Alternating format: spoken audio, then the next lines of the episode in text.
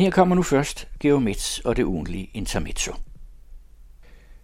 De leder og tror måske selv i det formelle at finde årsagerne til den kommunale ulykke i slettede sms'er og smuldrende forklaringer på begivenheder, der egentlig ikke ville være så svære at forsvare. Hvis nu bare embedsværket havde lagt tingene gennemskueligt frem fra dag 1, havde der ikke været den minkkommission, der nu dag for dag reducerer ministerernes større bedrifter.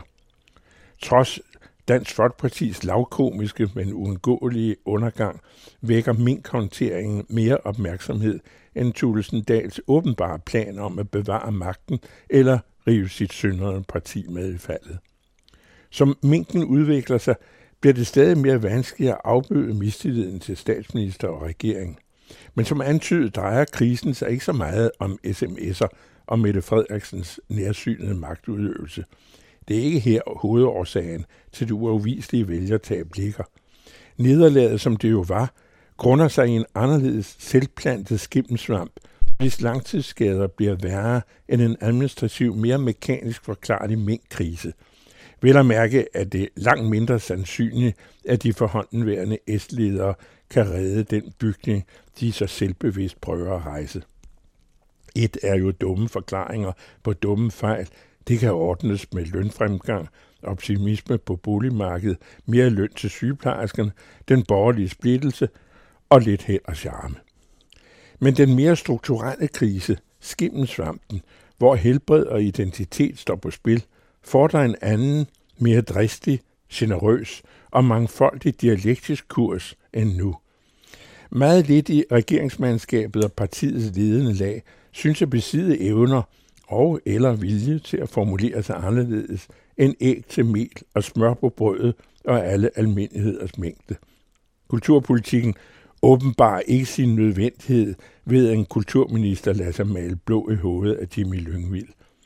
Tallene fra valgene er ikke analyseret ganske vist, men sikkert er det, at tilbagegangen for S er påfaldende jævn over hele linjen, med få undtagelser som Holbæk, hvor en ung socialdemokratisk politiker dementerer visdommen i ser sært aflukkede småborgerdyrkelse i grå og gusten bekymring. De undrer sig i hovedkvarteret over tabene, ingen tvivl om det, og vedtager sikkert nye udlændingestramninger i slisk hensyn til forstadsvælgerne for at høre den sidste rejste liv ud af DF. Socialdemokratiet har utvivlsomt opnået sin delvise succes, og trods tilbagegangen, også ved seneste folketingsvalg, regeringsmagten i adopteringen af Kærsgaards og den svindende Tulsendals forenede indskrænketheder. Et eller andet sted i de danske vælgermassers forbundne kar skal de stemmer jo komme fra. Men samtidig med, at DF ikke uventet afgav vælgere til S i ødelæggende mængder, forlod gamle, for så vidt også yngre, ellers trofaste S-vælgere Frederiksen og kompanis kontante, ufølsomme håndtering af de sværeste emner i skuffelse over manglen på anderledes intellektuelt udfordrende visioner om fremtiden. Uden noget sådan, og kun i kopier af det aflagte, er et historisk set fagnende, seriøst baseret politisk parti dømt til ved frafald af opinionsdannere i alle lag at svinde ind i forsnævrende ligegyldighed. Vælgere forlader i virkeligheden ikke så meget Socialdemokratiet, fordi fremmedpolitikken ligner Martin Henriksen i ansigt og anslag. Det gør de også.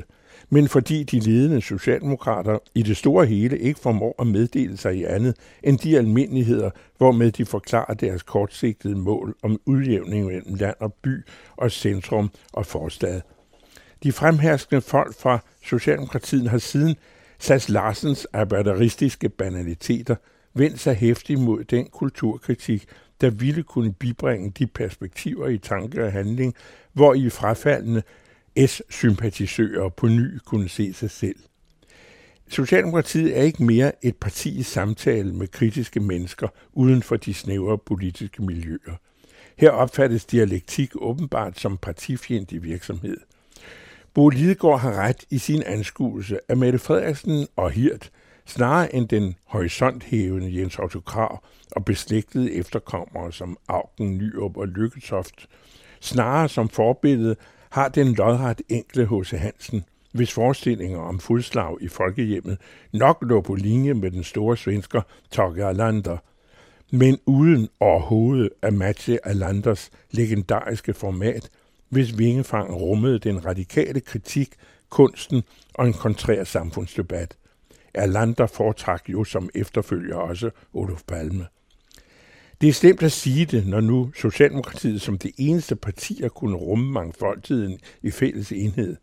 Men Mette Frederiksens udgave af partiet søger snarere som Socialdemokratiets foretrukne medie, det er den lavere fællesnævner i udtryk og mål. Socialdemokratiet lægger nu den formidable corona-indsats bag sig, hvor sproget og visionen et øjeblik nåede højder, hvorfra man erobrer de stemmer, der nu har fået nok af falsk forsoren, makrel tomat og almindelighedens trosbekendelse. Lad dog resterne af DF have lidt tilbage at slås om.